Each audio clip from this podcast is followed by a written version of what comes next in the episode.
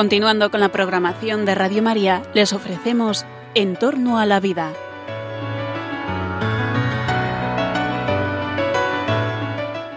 Es un espacio dirigido por José Carlos Avellán y Jesús San Román.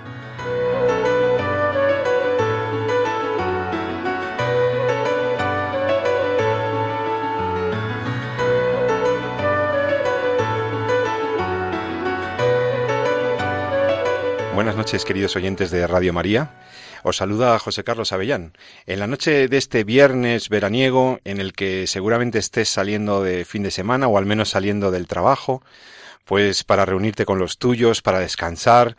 Sin embargo, has puesto la radio y te has encontrado en Radio María un programa de bioética en torno a la vida, un programa sobre la vida, la vida global, la vida natural, la vida humana y todas las cosas que afectan a la vida humana y que nos preocupan y que nos interesan porque es un valor fundamental, porque verdaderamente es un bien básico y porque cada vez más tenemos una sensibilidad hacia la necesidad de proteger la vida humana.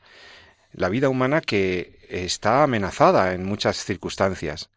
Tenemos las guerras, tenemos la enfermedad, tenemos eh, todo tipo de agresiones al medio natural, tenemos riesgos severos, ciertos, para el mundo, para la biodiversidad, y sin embargo también tenemos tecnología y tenemos seres humanos y tenemos muy buenas ideas para intentar cambiar esta situación, para intentar revertir todavía esas amenazas para el planeta, para las personas, para los pueblos y para las personas concretas. En este tu programa, pues siempre estamos hablando de cuestiones de ética médica, de últimas tecnologías que afectan a la genética, etcétera, pero hoy vamos a dar un giro. Hoy, eh, que, no nos acompaña eh, nuestro compañero habitual hasta dentro de un ratito, que se incorporará seguramente el doctor Jesús San Román, lo que tengo la suerte es de presentaros, de tener otra vez, porque ya estuvo hace unos meses con nosotros en el programa, el doctor don Pablo Martínez de Anguita, que es profesor de universidad, profesor titular de la Universidad Rey Juan Carlos. Él es eh, ingeniero de montes, pero es un ingeniero de montes que tiene una especial sensibilidad, un especial amor y una especial vocación en lo que significa la conservación de la naturaleza. Mm, su vida, sus estudios, sus libros buena parte de ellos, incluso sus proyectos empresariales de consultoría, de formación, muchas cosas que hace Pablo se refieren precisamente a la protección del medio natural y a la protección de las personas que viven en el medio natural. Buenas noches, Pablo. Buenas noches, Pepe. ¿Cuántas cosas has dicho, Dios mío? bueno, es que, es que el currículum del doctor Martínez de Anguita tendrían que verlo, es impresionante. Y es una suerte muy grande, yo te lo agradezco que vuelvas a estar en nuestro programa. Sé que te invitan en otros programas de radio, sé que vas a, a televisiones, que vas por el mundo viajando y te agradecemos mucho que hayas hecho esta parada en medio del verano para estar esta noche con nosotros un ratito, hablando de cosas que yo creo que les van a interesar muchísimo a nuestros oyentes. Muchas gracias, Pablo. Gracias por estar ahí a los oyentes. Bueno, pues sí, es que nuestros oyentes son fieles y además sabemos de muchos de ellos, pues por las cosas que nos escribís o que nos decís, que bueno, pues que os preocupan las cosas de la medicina y todo eso, pero que en esta época del año en el que tantas familias, tantas personas buscan el reencuentro con la naturaleza y que hacen de sus vacaciones una ocasión para, para disfrutar, para disfrutar de ese gran don de Dios que es la, que es la naturaleza y que a veces maltratamos o que no, o que sobreexplotamos o que tenemos en, en riesgo, pues tú que eres un experto en estas cuestiones ecológicas de la ecología y de la protección, pues queríamos compartir contigo este rato y que nos y que nos ilustraras y que nos explicaras cómo están las cosas. Sé que has regresado recientemente de, de un viaje por Centroamérica y has estado en Nicaragua, si no me equivoco, y eh, viajas mucho por, eh, por esos lugares maravillosos. ¿Y qué es lo que has hecho allí? Vengo aterrizando de Nicaragua y Honduras. Y allí, pues precisamente es un, estaba en un proyecto con las comunidades indígenas del norte del país. Es una zona montañosa muy bonita. Es una zona donde vivió el padre Rafael María Fabreto, Ah. que pues hace tres meses se abrió el proceso de beatificación y yo empecé Fabreto, Fabreto, ¿verdad? Sí, hace pues hace dos años empecé una biografía porque es un personaje ejemplar, es una especie pues como una madre de Calcuta allí en Centroamérica, acogió a, a 12.000 niños huérfanos, ¿no? Y los crió en los oratorios que hacían los salesianos. Y entonces iba fundando oratorios por las aldeas de las montañas y hoy en día pues hay miles de miles de adultos que eran los, los niños pues algunos huérfanos otros abandonados otros rescatados pues recuerdo Eh, hace dos semanas hablaba con, con, mi amigo, el exteniente sandinista Gertrudis. No. Sí, sí, era un, un, un, buen amigo. Y este me contó cómo a los cinco años fue vendido como esclavo. Madre mía. Y, y, después de pasarse cuatro años de esclavitud, pues lo mandaron a lo mandaron al, al pueblecito que, que, había fundado el padre Fabreto, porque él quiso hacer una ciudad de los niños y tal, a por azúcar con la mulita. Y entonces, bueno, pues llegó llegó hasta arriba con la mulita y dijo, no, yo echo mucho de menos a mi mamá, me compró el azúcar, lo montó en su mulita y él decidió escaparse. Y entonces ya se fue por las montañas, decía que se iba a Managua, que estaba a 250 kilómetros, y dos días después, desmayado de hambre y casi ya sin poderse mover en una carretera, se lo encontró el padre Fabreto y dice, ¿dónde vas tú así tan desvalido? dice, a buscar a mi mamá. Dice, si te doy de comer y te educo, dice, pues vale.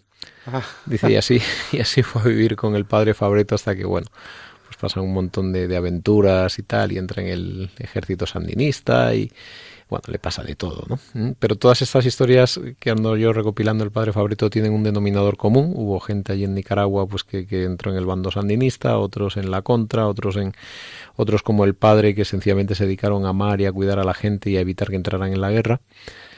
Pero tiene como denominador común la misericordia, ¿no? Como en un momento dado eh, mi, mi, amigo el teniente Gertrudis, ¿no? Después de, de muchos avatares y pasos por la vida, eh, se encuentra con sus torturadores, porque este hombre le, le torturan, ¿no? Uh -huh. Y les pone una pistola en la sien y dice, ahora te voy a dar lo que te mereces.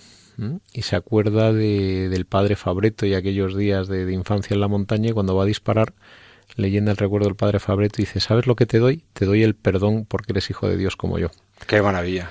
Y entonces, bueno. Perdonó a sus torturadores, teniendo, sí, sí, él, eh, teniendo él el poder como para haberse vengado no, clarísimamente. Con, con, el, con, con, el, respaldo de, institucional que fuera. Con la mano en el gatillo Madre y además mía. les dio una carta y dijo: Bueno, te, pero te os pongo dos condiciones: no volváis a luchar contra nosotros y, como me dijo el padre, si tenéis hijos, ir a cuidarlos. Y entonces él se da cuenta que hace cinco años que ha dejado abandonada a su mujer, que está mendigando y tal, y decide volver y, y pedirle perdón, ¿no? Bueno, pues todas esas, esas historias allí en, mitad de las montañas mm, son las historias que deja la, senda a la misericordia un hombre como el padre Fabreto, mm, que siempre pues, que era el, el, ángel de los niños de Nicaragua. Y ahora estamos en un proyecto ambiental que es recuperar las sendas que él, que hacía para fomentar el ecoturismo y disfrutar, porque él era un enamorado de las montañas, ayudar a que la gente pues eh, conozca la historia de paz y misericordia que hubo en mitad de una guerra que es la, la, presencia del padre Fabreto, donde, que crea literalmente un pueblo, es decir, no había un pueblo y ahora hay un pueblo que es municipio, además él fue el primer alcalde y todo, porque no había quien lo pudiera ser. Y, y en ese proyecto ecológico de, de, recuperación de sendas, de identificación de caminos, de pisos ecológicos, para que la gente, pues primero disfrute de la memoria del padre Fabreto y de todos sus oratorios perdidos en las selvas y en las montañas, encontramos una cosa muy bonita, Ahora nos lo cuentas. Cuéntame antes, ahora mismo la situación en Nicaragua, eh, tú has estado, pues nada, hace días, hace semanas. Eh, realmente, eh, ¿cuál es la situación social, política? ¿Cómo está el país? ¿Hay mucha pobreza? ¿Hay, hay sin, dificultades sin todavía? querer ¿verdad? entrar en aspectos políticos, pero, pero sigue siendo un país donde el problema de muchas personas en el día a día, sobre todo en el ámbito rural, es que comeremos, no quizá hoy, pero que sí la semana que viene o el mes que viene, y con una dependencia tremenda de los factores ambientales, ¿no? Si de repente hay una sequía, pues eso significa que hay hambre. Caramba. Entonces es un bueno, es el problema de la, de la subsistencia, ¿no? Lo cual tiene otra serie de no solo de, de problemas humanos de, de, una posible malnutrición o de dificultades, claro, si hay malnutrición pues no hay educación, etcétera, sino también de toda la, la presión a veces incorrecta que se hace sobre el uso de los recursos, ¿no? Y bueno, pues es un país que como todos los países de Centroamérica, eh, eh, de un signo o de otro, pues poquito a poco con, con el buen hacer de, de, su gente y su trabajo van saliendo adelante. Yo estuve cuando acabó la guerra y, y recordaba con gran tristeza cómo se me acercaban todos los niños a mendigar, ¿no? Hoy de nuevo estuve en la ciudad de Granada y todos los niños están limpios, aseados, van al colegio, no ninguno. Hay un nivel de escolarización razonable, en, sí. en, incluso en el mundo rural, sí. fuera de las ciudades. Esto es relativamente razonable, la, la Fundación Fabreto. Que eh, o sea, ya se ha creado una fundación que es la que ha promovido esta, la... esta recuperación quizá de los... Sí, bueno, y luego, la, el, gracias a Dios, también pues la, la función pública, la educación pública va avanzando, de modo que, que cada día pues hay más maestros rurales, más escuelitas rurales, pero, pero sigue, sigue, sigue siendo necesario apoyar la educación rural y de hecho pues eh, la fundación que, que legó el padre Fabreto para educar a los niños sigue, sigue sobre todo haciendo una, hacemos una cosa muy bonita que es eh, a comedores escolares. Los niños vienen al cole y comen. Entonces es importante dotar a los colegios de, comida, que no siempre esto lo puede hacer la función pública todavía, y luego clases de refuerzo. Sí, te vi en una foto que tenías en un cole, en un pequeño vídeo que estabas eh, enseñándole un cuadro de animales a, a unos niños. Sí, sí, la, creación de bibliotecas también es esencial, ¿no? Para que los niños aprendan a leer y escribir bien desde pequeñitos. Esto es, esto es básico para que puedan dar un, un paso en la vida en relación a no depender necesaria y exclusivamente de, de la subsistencia, de la agricultura de subsistencia, que, que siempre es un riesgo porque, porque hay fenómenos climáticos y ahora con el cambio climático pues el riesgo aumenta de, pues de posibles hambrunas.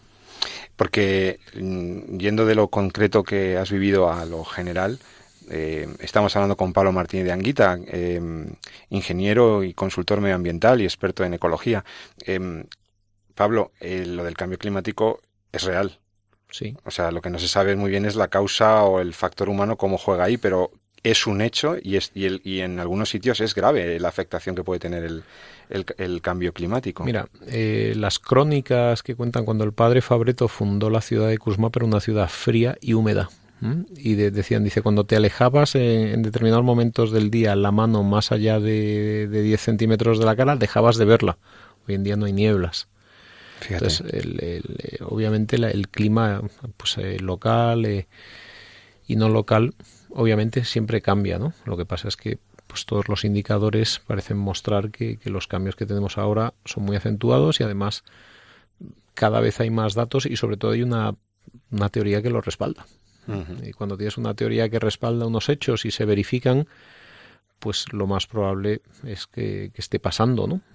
Que, que, puede haber causas más allá que no sabemos, que además otras cosas están pasando, sí, pero si tienes una teoría y se verifica, pues, pues chico, pero la hipótesis está verificada. Lo que no, lo que no está verificado del todo es qué, porcentaje de culpa o de responsabilidad tiene la acción humana, ¿no?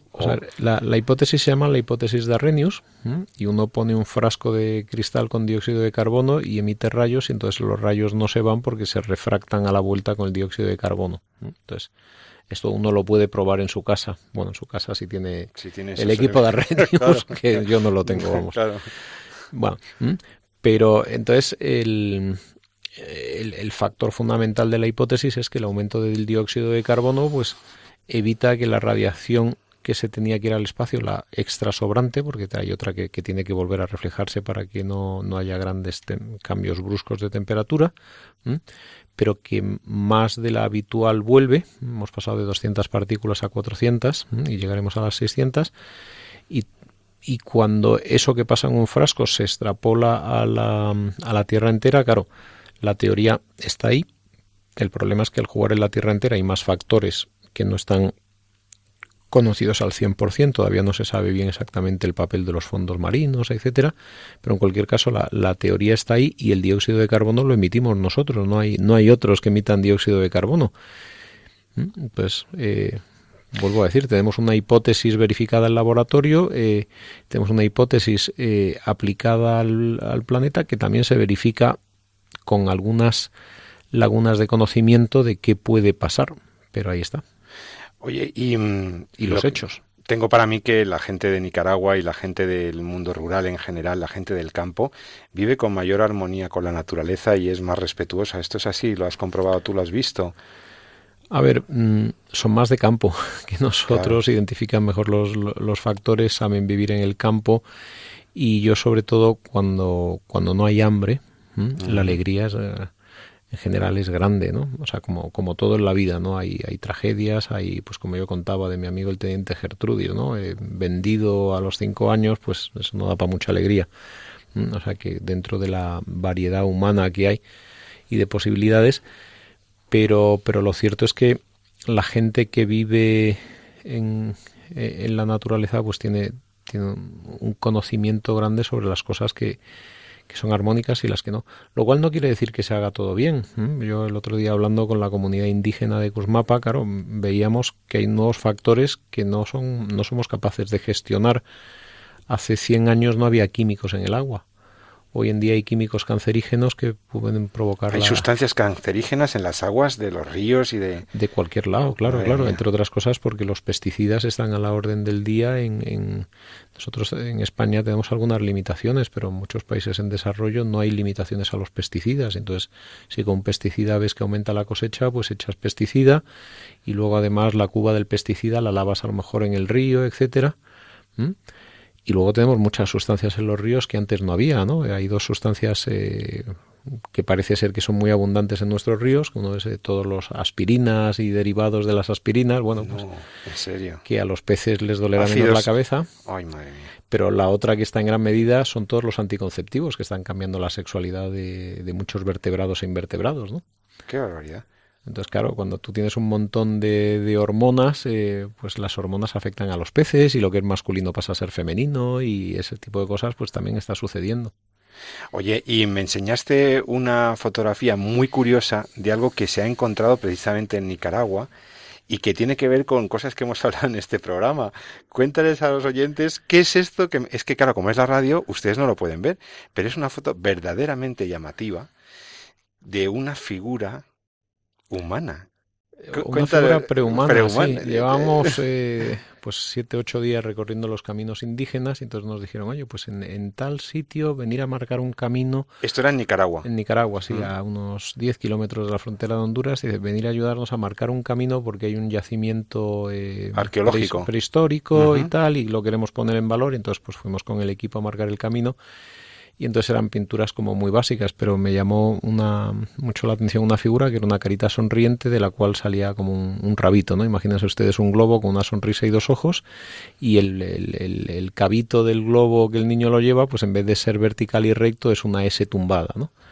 Dijo, ¿esto qué es? Dice, pues me dijeron esto, los arqueólogos eh, mm, dicen que, que es una representación de un feto.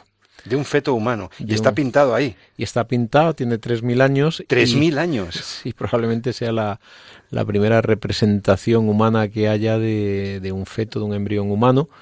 Pues eh, ellos de algún modo la cultura náhuatl, ¿eh? no, está claro todavía qué, qué, tribu era aquella de hace 3.000 años, porque podría ser los chorotegas, pero luego los chorotegas igual fueron llevados por los españoles porque eran más dóciles para el trabajo y entonces eh, había otras tribus previas, pero en un sitio que era mucho de intercambio se ven pues eso, un montón de, pinturas y de, de raspaduras y de, y de trabajos en piedra muy básicos es, y, es muy interesante, ¿no? Se ve arriba del todo una figura de un dios, un dios que es macho y hembra a la vez. ¿eh? Y, y, luego se ve... Hay una influencia de las culturas precolombinas clarísima en todas las representaciones. Sí, sí, sí, sí, es un dios, padre y dios madre que está ahí con, sus, con todos sus atributos de, de todos los sexos posibles y luego un poquito más abajo pues ahí hay un montón de gente y tal. Yo creo que se ven grupos familiares como son familias y abajo del todo pues alguien había raspado también lo que parece ser la, la primera figura de un feto un embrión que de hace 3.000 años no lo, lo, cual bueno pues a mí me hace pensar que la cultura náhuatl ya eh, acogía la vida. Decía oye que, que, aquí esto que está dentro de una madre que pues en algún supongo que, que, algún eh, eh como se dice, algún embarazo que no se llevó a término, o lo que sea que se pierde, etcétera, pues, mm, pues debieron ver cómo eran los fetos y tal, y, y de algún modo pues se le ve la, la, cara de sonrisa, etcétera. Yo me imagino, esto ya es mucho suponer, pero, pero que de algún modo el que hizo la, la, la mm, como la pintura y el grano en la piedra, pues mm, como no sé, a lo mejor echaba de menos al hijo perdido o algo así y bueno, yo... Quiso representarlo con esa sonrisa. Sí, tiendo a pensar eso, que, que, que, ya en aquellas culturas tremendamente primitivas, pero muy próximas a la, a la naturaleza, a las cosas reales, a la, a la vida y a la muerte de un modo directo, ¿no? Mm, aquí la vida y la muerte están como muy mediatizadas, la muerte se esconde, la vida no se respeta, pero pero en el mundo rural pues la gente se muere y la gente nace y si hay hambre te mueres y y si tienes comida te reproduces. Y entonces, eh, pues ese, es una... A mí me gustaba ver una figura y decir, oye, pues, pues eh, aquí viene otro más de la tribu, ¿no? Y y se esperaba con, no sé, veía ahí el dibujo, decir, como, como una, una personita que se le está esperando, que a lo mejor ha fallado al venir, pero que se le echa de menos, como pues ese, ese luto que puede tener una, una madre que pierde un hijo antes o después del parto. Y, y ahí estaba como, como signo de, de, que los fetos son y de que pues en esas culturas precolombinas ya eran, parece, ¿no? Por lo que se, se intuye de ahí lo que cuentan los arqueólogos, pues dignas de un gran respeto y, y, y deseo y alegría. ¿Cómo, cómo has, has, entrado en contacto con comunidades indígenas eh, que mantienen, ¿no? imagino, su identidad y sus tradiciones y has conocido alguno de estos pueblos, has podido Sí. en estas en estos en estas pequeñas escuelas del padre Fabreto y en todos estos que tú has conocido, mm, ¿qué te ha llamado la atención de estas de estas comunidades? cómo viven, no sé, cómo son, cómo son familiarmente, cómo, porque si son capaces de representar una figura humana prenatal, un feto humano con esa gracia, es que es un dibujo siempre muy sencillo, muy simple, ¿no? Pero, pero es muy llamativo, ¿no? Que, que tuvieran esa conciencia de la, de la humanidad del, del, feto, ¿no? Pero al mismo tiempo, eh, a ver, yo he visto muchas comunidades, ¿no? He visto pues comunidades en Colombia que dejaban atrás a un niño de cuatro años porque ya no trabajaba bien.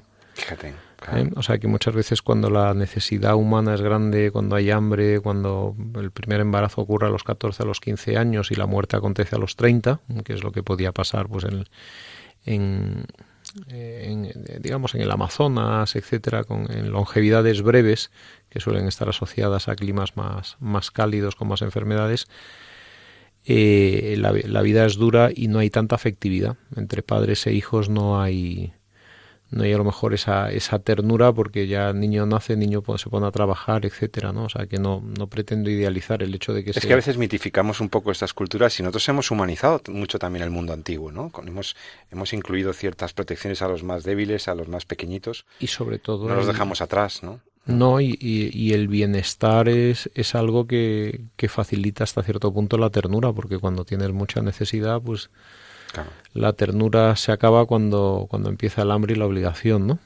Lo cual, de algún modo, no quiere decir que una persona nueva que llega al mundo sea concebida como un bien, ¿no? Lo digo por, por no necesariamente desligar y hacer un mundo mítico, decir, pues todo, toda la toda comunidad indígena es un es, es, un sitio donde generalmente hay, hay, dificultades, ¿no? Dificultades que además eh, eh, tienen mucho que ver con los procesos históricos de los últimos años, de los últimos siglos, donde por muchas de ellas han sido muy, muy marginadas y, y expropiadas y, y entonces yo creo que en las comunidades indígenas lo que es un legítimo deseo de, de recuperar una serie de tradiciones que en muchos casos incluso se han perdido, ¿no? y al mismo tiempo saberlo compaginar con todas las, las ventajas del mundo moderno, ¿no?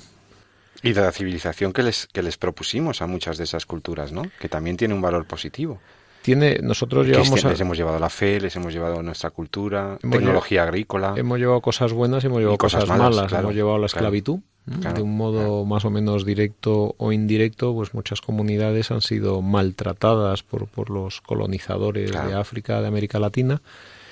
Y, y, y, les queda como un tiempo para recuperarse. Por ejemplo, en Guatemala hace 40 años estaba prohibido hablar maya quiche a lo mejor en un espacio público, ¿no? Uh -huh. Entonces hay una parte de, de derechos que los indígenas tienen que recuperar, derechos básicos y humanos, de, de dignidad propia, de, de, identidad de su cultura.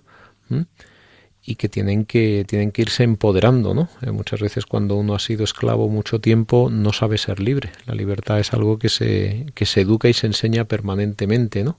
¿Mm? No para educarse a ser libre tiene que ser libre y eso no es no es obvio cuando se ha vivido en una cultura de servidumbre. Tú has ido a estos, a estos lugares tan recónditos y tan de selva, de montaña, eh, pequeñas aldeas, figúrense lo que es en medio de la selva o de, o de lugares ciertamente eh, lejanos ya de las ciudades y allí te has encontrado estos pueblos, estas gentes. ¿Qué es? Te has ido a, hacer toda esa planificación de las sendas, ayudarles a, a, revalorizar toda esa toda esta trayectoria del padre Fabreto, pero de toda esta experiencia tuya, Pablo, mm, ¿qué te han enseñado ellos? ¿Qué, qué te llevas? Pues eh, la alegría del pobre. La alegría del pobre. Sí, sí. ¿El sí. pobre puede ser alegre? Pues es una cosa. a ver, a ver, a ver. Lo digo para que porque, te explayes un poquito. Porque muchas veces se habla como de, bueno, pues la pobreza evangélica y, y ser pobre de espíritu y tal, ¿no? Pero yo he vivido con pobres de verdad, esos de, joder, es que no sabemos qué comeremos. Y, y, dentro de, esa pobreza material y real, que no es una pobreza espiritual, de me siento desprendido de las cosas, ¿no? Es una pobreza de dificultad de vivir. Pues hay de todo, hay, hay gente que la vive con, con miedo, con angustia, con, con temor y también hay mucha, desgraciadamente, mucha borrachera, mucho, mucho alcoholismo, mucha gente que te encuentras tirada prácticamente en coma o en semicoma en los caminos y que pues tampoco puedes hacer nada por ellos hasta que se les pase el efecto, ¿no? Pero por otro lado también hay una forma de, vivir esta pobreza que es acogedora, que es alegre, que te que, comparte contigo. Y, el hecho de vivir humildemente, eh, o muy humildemente durante una serie de, de, días, pero, pero sabiendo que la vida tiene un propósito, que tienes un proyecto concreto ahí que estás compartiendo, pues es una, es una alegría muy grande, ¿no? Y, y esa alegría yo la vinculo mucho también al, al legado del padre Fabreto, una persona que quiso quiso ser pobre con los pobres, ¿no? Le regalaban zapatos, pues un día más tarde ya los tenía otros, no, no tuvo ni, ni, ni, un espacio propio donde tener su armario, él se dedicaba a ir corriendo de sitio en sitio para ir eh, dando de comer a los niños y se ve una presencia de, del Señor eh, preciosa y maravillosa, ¿no? De, de, cómo el Señor estaba con, estaba con los niños, ¿no? Y a mí eso me, ha llamado mucho la atención porque se habla de la, como la, la opción preferencial por los pobres y tal, pero es que yo creo que es una cosa muy real, es que el Señor quiere mucho, está y acompaña a los pobres y no, lo, no los no los abandona, ¿no? Eh, yo recuerdo las anécdotas que se repiten constantemente el padre Fabret, decir, padre, que mañana se nos acaba la comida. Dice, bueno, hijos, vamos a rezar, vamos a orar. Y según estaban orando aparecía un camión de, oye, que nos hemos enterado que aquí tal, no sé cuántos traemos sacos de arroz, y en un sitio y en otro, ¿no? Entonces, bueno, pues en, en, estos ambientes de, pobreza, con, la oración, el Señor está, está muy cerca de, los suyos y eso me, me impresiona, ¿no? Que, que, el Señor está. Impresionante. Oye, Pablo, y ahora cambiando un poco de tercio, aunque también dentro de lo que es tu actividad, eh, ¿Y los gobiernos? ¿Los gobiernos de estos países, por ejemplo, son conscientes de sus riquezas naturales, son conscientes de su diversidad humana y de su diversidad biológica? ¿Tienen recursos para proteger? Tú eres consultor internacional, te llaman gobiernos para pedir asesoramiento. Eh, cuéntanos cómo están las cosas en estos países tan, eh, bueno, pues que están en desarrollo realmente, porque todavía, hombre, mejora muchísimo, claro está, pero todavía tienen dificultades y, me pregunto hasta qué punto ellos protegen sus bosques, sus su biodiversidad. Eh. Lo, lo hacen, lo hacen. ¿eh? Lo pasa es hay como una tentación muy grande que es la, tentación de, la industrialización rápida y sin, medir las consecuencias. ¿no? Me, acuerdo un amigo misionero en Ecuador que decía, dices que la gente se enfada conmigo cuando denuncio el arsénico que viene en los ríos por las minas de oro. Y la gente dice, padre, no denuncie que si cierran la mina de oro no trabajamos. Entonces, por un lado, hay, una conciencia grande, sobre todo en el mundo rural, en, los pueblos indígenas, de, lo que es la madre tierra, la hermana madre tierra, como diría San Francisco de Asís, ¿no? de, la dependencia que tenemos de, la tierra y de, la, y de algún modo sí, de, la, de la presencia del misterio de Dios en todo lo que nos rodea. Eh, cosa que se, que se desvirtúa a, medida que, que, se abandona el mundo rural o, se abandona se abandona la vida de, comunidad. Y por otro lado, pues hay como una confrontación también con los intereses internacionales, decir, oye, pues es que necesitamos el coltán para los teléfonos móviles en África, necesitamos extraer oro para mejorar el PIB en Ecuador, o, yo qué sé, países como Ecuador que dicen es que si no explotamos petróleo no, no llevamos educación. Entonces, hay una, hay una tensión en como la nuestra. Claro, claro por parte de, los gobiernos, ¿no? Lo que es cierto es que, que a nivel de, de, comunidad y de tierra, pues cuando esas comunidades no han sido muy dañadas, y cuando digo muy dañadas me refiero a, recuerdo un día en Perú, de, de ir a, a, visitar una comunidad que habían sido esclavos hasta 1968, hasta la reforma agraria, o más o menos, y, hasta que no llegó una ONG en el 2005 no empezaron ningún proceso productivo, ¿no? No, no, sabían vivir de otra forma más que de un modo servil, ¿no? Entonces el que vive de un modo servil tiene también una dificultad para captar la, la belleza, el cuidado de la naturaleza, ¿no? la, libertad y la admiración son dones que hay que cultivar en libertad. Entonces los pueblos que han, que han mantenido su identidad y tal, pues son más conscientes. Y en todo caso, mm, adivino que quizá una clave fundamental es la educación, mm, formar a las personas para eh, que protagonicen el desarrollo y para que tengan esa sensibilidad medioambiental y ese cuidado de sus pueblos, de sus, de sus espacios naturales, ¿no? También hay un factor fundamental que debe ser la educación. Efectivamente, la, educación en general y luego la eh, educación ambiental y, a mí me gusta incorporar una cosa que llamo la educación en el asombro, el, el, fascinarnos, el, sin, sin preguntas no hay respuestas. ¿Qué significa asombrarse? Salir de la sombra salir de la sombra. Y entonces... Entonces cuando sales de la sombra te da el sol y dices, cuánta luz. ¿eh? y, la luz ilumina muchas cosas que quieres desear, conocer, entender. Y una pregunta te lleva a otra, pero la, la, inteligencia es algo que se desarrolla en la medida que uno tiene preguntas. Son más importantes las preguntas que las respuestas para crecer. Es más, si no tienes pregunta, no tienes respuesta. Pero para asombrarse hay que ser un poco niño, ¿no? Porque parece que los mayores no, los, no lo sabemos todo y somos difíciles de asombrarnos. Tienes que ser un tienes que ser un niño y además un niño juguetón, pues yo muchas veces veo que la, educación en algunas zonas pobres es una, una educación muy basada en, en la, la, absoluta obediencia, ¿no? Por ejemplo, en África, ¿no? Recuerdo pues un profesor que siempre iba en una aldea, siempre iba con una vara de pegar en los dedos, ¿no? Y el niño que no decía o hacía exactamente lo que decía el profesor, pues eh, se llevaba un castigo, ¿no? Entonces, eh, no solo se trata de, educar y enseñar a, repetir cosas, sino que lo, fundamental en, los niños es educar las cosas básicas, leer y escribir, etcétera, pero, pero despertar la razón a la, a la realidad, ¿no? Y por lo tanto que se despierte la creatividad. Entonces, entonces las personas se vuelven fuentes de soluciones locales, ¿no?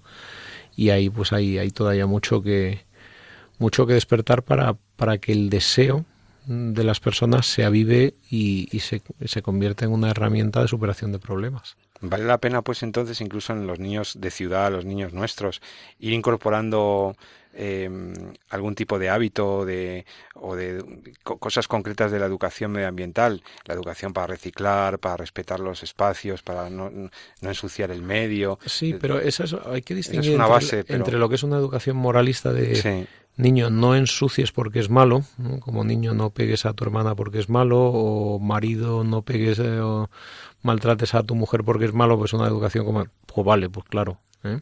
Obvio. Mm. Obvio.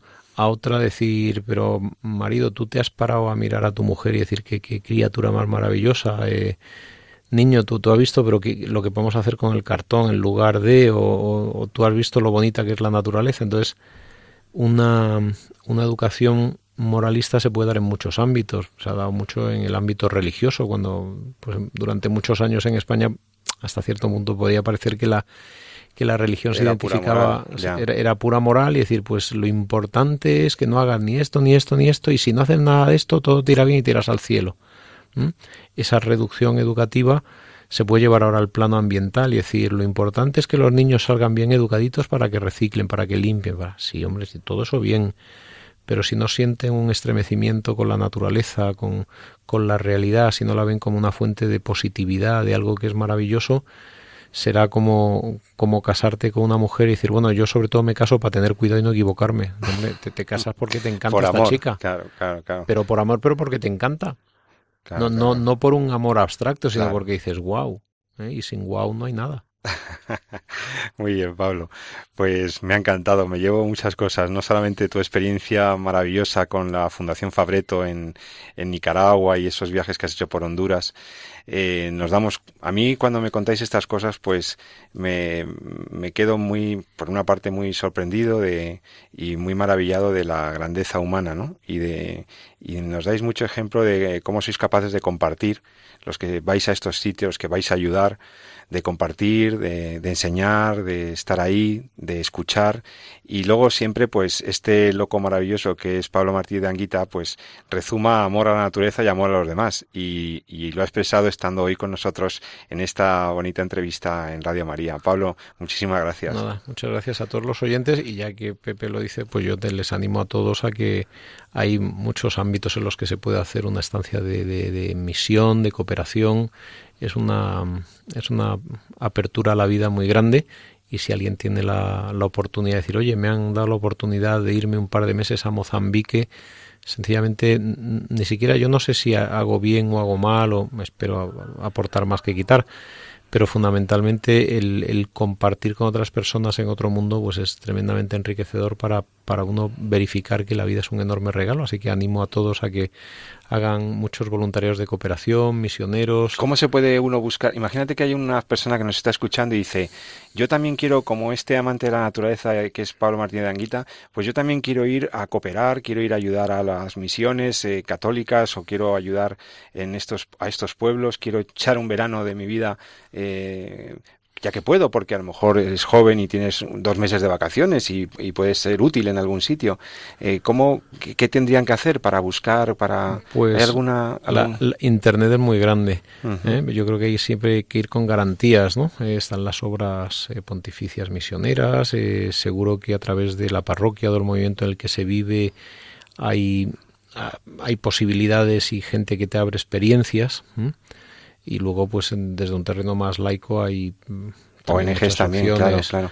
ONGs, etcétera, ¿no? Pero yo recomendaría pues ir ir al, a, la raíz habitual de, encuentro con la Iglesia, pues eh, en tu propia parroquia seguro en tu propia parroquia, en tu movimiento, decir, oye, eh, pues estoy yo, somos este grupo de amigos que nos encantaría compartir pues con, con gente necesitada que, que puede haber, ¿no?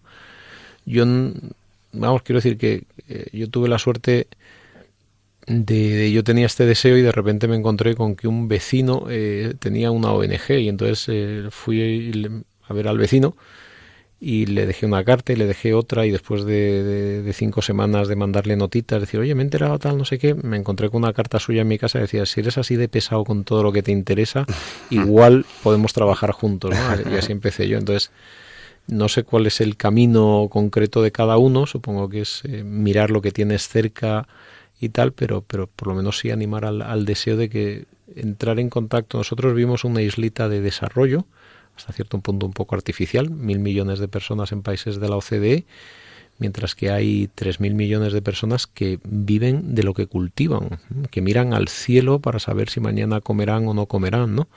Esa realidad está ahí, es invisible para nosotros y yo animo a que cada uno encuentre su cauce y lo rece, pero si uno tiene el deseo de, ver mundo, pues a por ello. Muy bien, pues muchas gracias. Ahora vamos a hacer una... Muchas gracias, Pablo Martínez Anguita, profesor de la Universidad Rey Juan Carlos. Gracias por estar en, en Entorno a la Vida. Que tengas muy buen fin de semana. Igualmente para todos. Y ahora pues vamos, os dejo con una canción y después de ello pues viene Jesús San Román y comentará algunas cosas y alguna algún correo electrónico que nos habéis mandado a entorno a la vida arroba radiomaria.es, que es nuestro correo del programa, entorno a la vida arroba radiomaria.es, comentará o contestará alguno de los correos que, se, que pueden tener un interés eh, público para todos. Y, nada, yo me despido y espero que paséis un buen fin de semana. A la vuelta de esta pausa eh, sigue mi compañero Jesús San Román. Muy buenas noches, hasta ahora.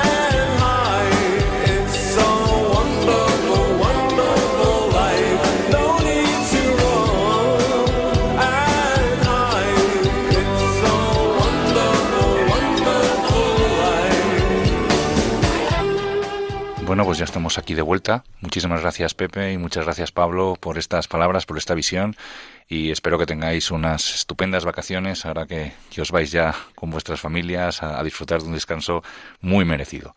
Bueno, acabamos de oír, la verdad es que una canción muy bonita que oía eh, de joven, Wonderful Life de Black. Es una canción que tiene mucho que ver con, con lo que han estado contando Pepe y Pablo y con lo que hemos venido contando también en algunos programas, ¿no? Esa bonito que es la vida, como dice muy bien Pepe al final del programa, ama la vida y defiéndela, ¿no? Pues en ese sentido, una de las peculiaridades de, algunas de las estrofas de esta canción es, nos viene a decir precisamente que, que, en esta defensa de la vida no estamos solos. Que, que, uno aguanta, que uno tiene la capacidad de ser único, pero a la vez vive en, un entorno social y a veces la necesidad de, de, que nos ayuden, de que nos apoyen, de que nos, eh, de que nos hagan seguir para adelante es fundamental. Vamos ahora en estos 15 minutos que nos quedan de, programa a comentar, como decía Pepe al final de la, de la entrevista, algunas cosas que hemos visto pues, en, los correos electrónicos y que, y que pueden ser muy interesantes, ¿no? comentarlas con todos ustedes. ¿no? Eh, en concreto, me gustaría traer a colación aquí cuatro cosas, ¿no? cuatro cosas eh, que yo creo que son que son claves porque desde el punto de vista de los medios de comunicación se han manejado eh, con una información bastante confusa, a veces incluso desde mi punto de vista un poco manipulada, y yo creo que es bueno aclarar ideas. Algunas de ellas porque, bueno, pues hemos se ha ido cambiando del enfoque, ¿no? Por ejemplo, como ha sido el caso de, de este chaval de Charlie Gard y cómo está, cómo está terminando y pues cerrar un poco el asunto y, hacer una valoración un poquito más global con toda la información que tenemos. Pero hay otras cuestiones eh, que acaban de salir a la prensa y por la que nos habéis preguntado, por el tema de, por ejemplo, el tema de la manipulación mediante técnicas de edición genómica de algunos embriones que se están publicando ahora mismo en Estados Unidos y que salieron eh, recientemente, me parece, publicadas en un diario español y otras cuestiones que nos habéis preguntado también en el correo electrónico. Entonces, eh, en estas cuatro cosas, en estos 15 minutos, pues vamos a hablar de estas peculiaridades o de estas circunstancias. La primera de ellas que nos comentaba es que nos comentaba eh, Luis desde Madrid, me parece, era el tema del testamento vital. ¿Qué es esto del testamento vital? ¿Dónde puede encontrar? Es verdad que lo comentamos en algún programa.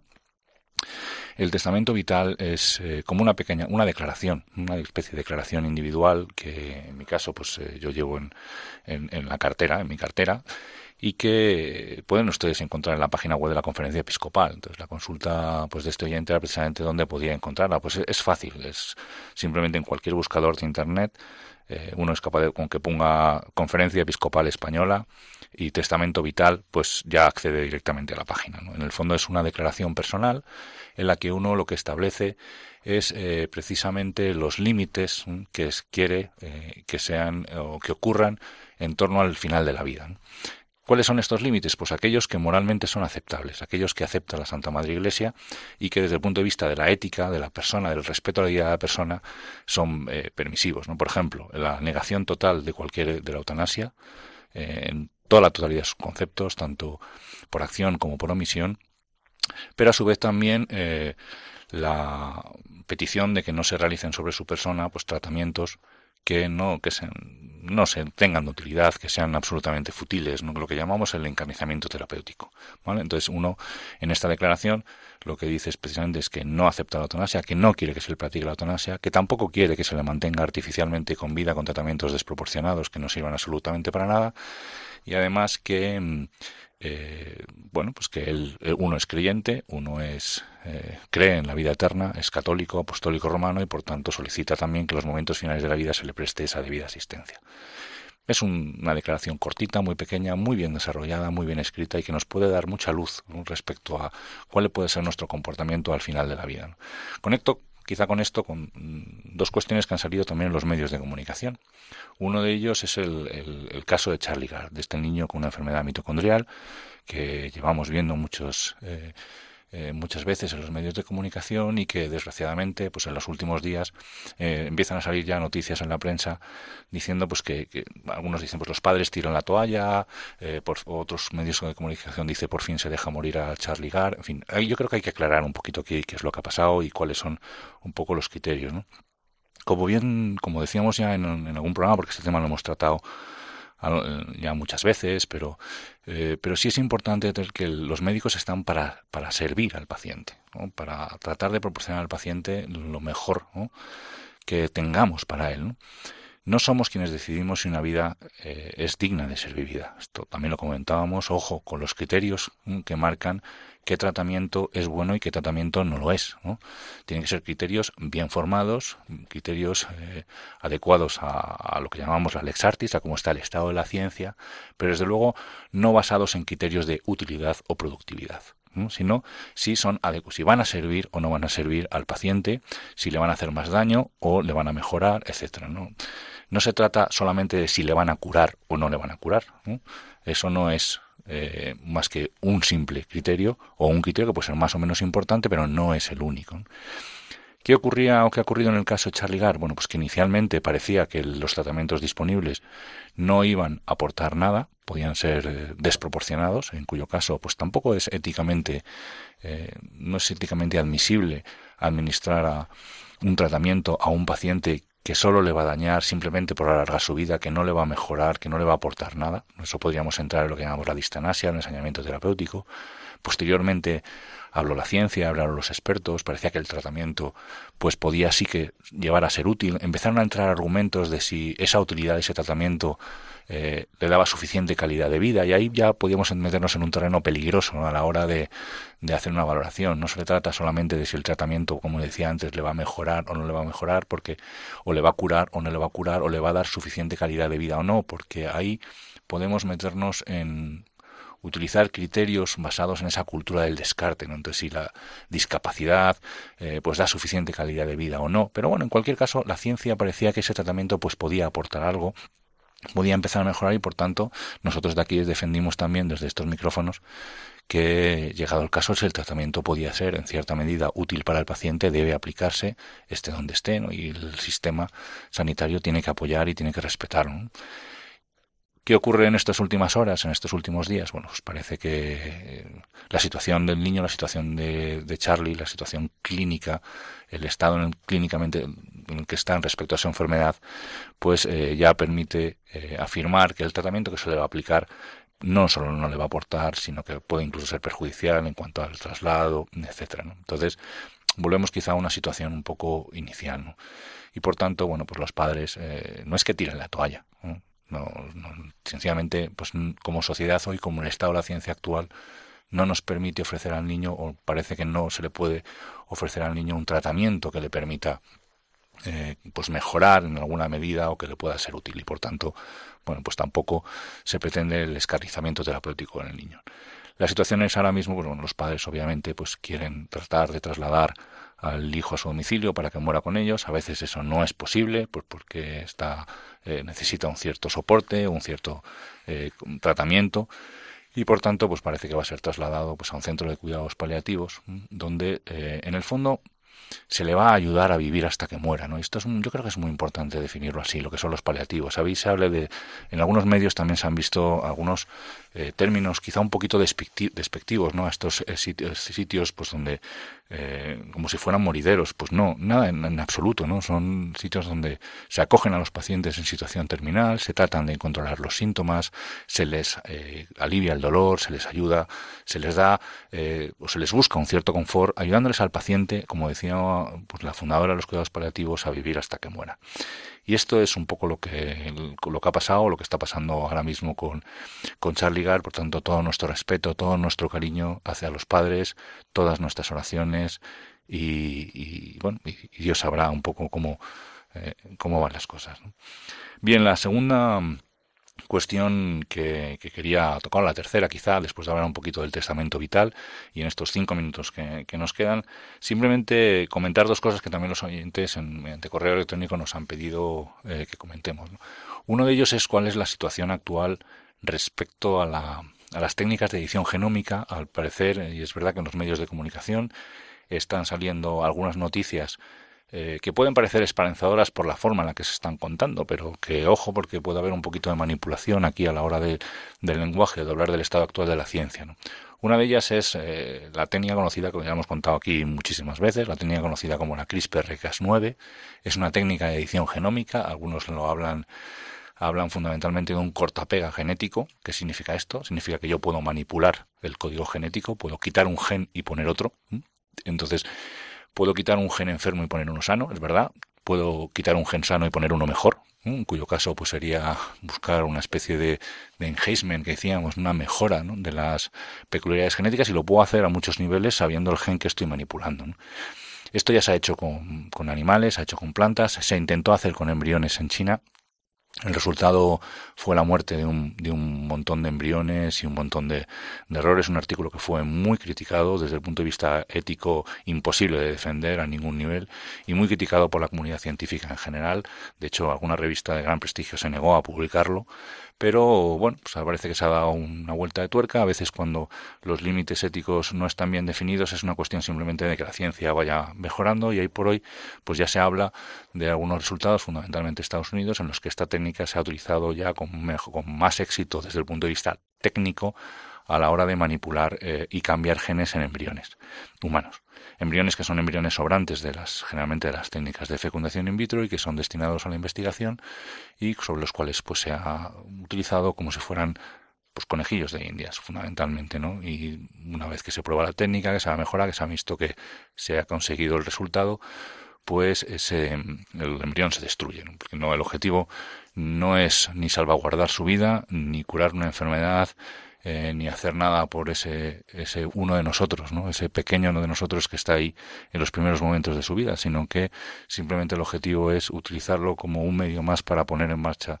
o eh, protocolizar de forma más técnica pues un proceso que nos pueda servir para, para otras técnicas o para otros desarrollos. Bien, pues esta técnica, la CRISPR-Cas9, que es una técnica que en sí misma es, es, es, buena, es una técnica de edición genómica y por tanto se puede utilizar para células, para células del, del sistema de nuestras defensas, para entrenarlas a luchar contra el cáncer. Una, como todas las herramientas, pues si se utilizan bien, pues son herramientas adecuadas. Claro, si un martillo que es extraordinario para colgar un cuadro, se utiliza pues para darle en la cabeza al vecino, pues igual no es tan bueno el uso que le estemos dando a ese martillo.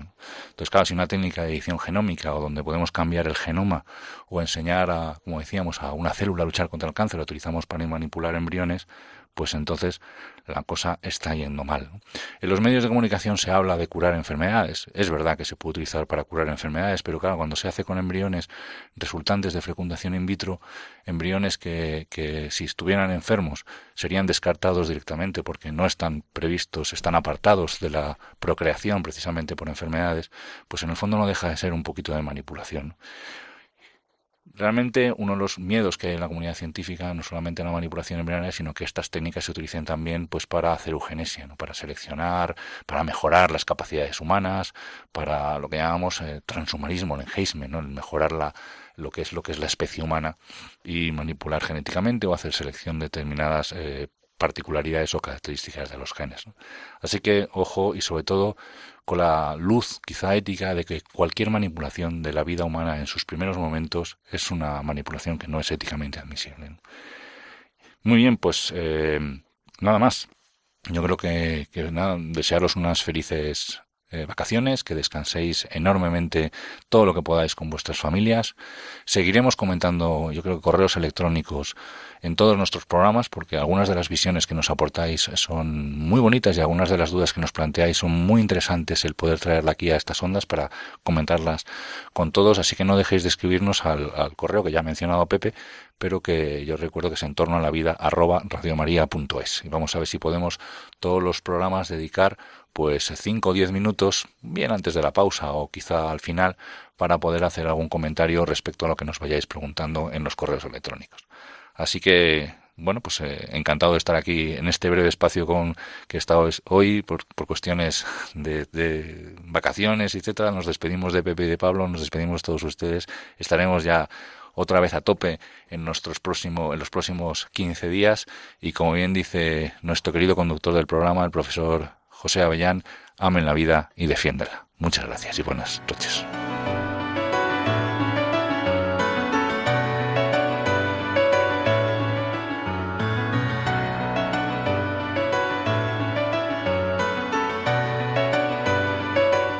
Han escuchado En torno a la vida con José Carlos Avellán y Jesús San Román.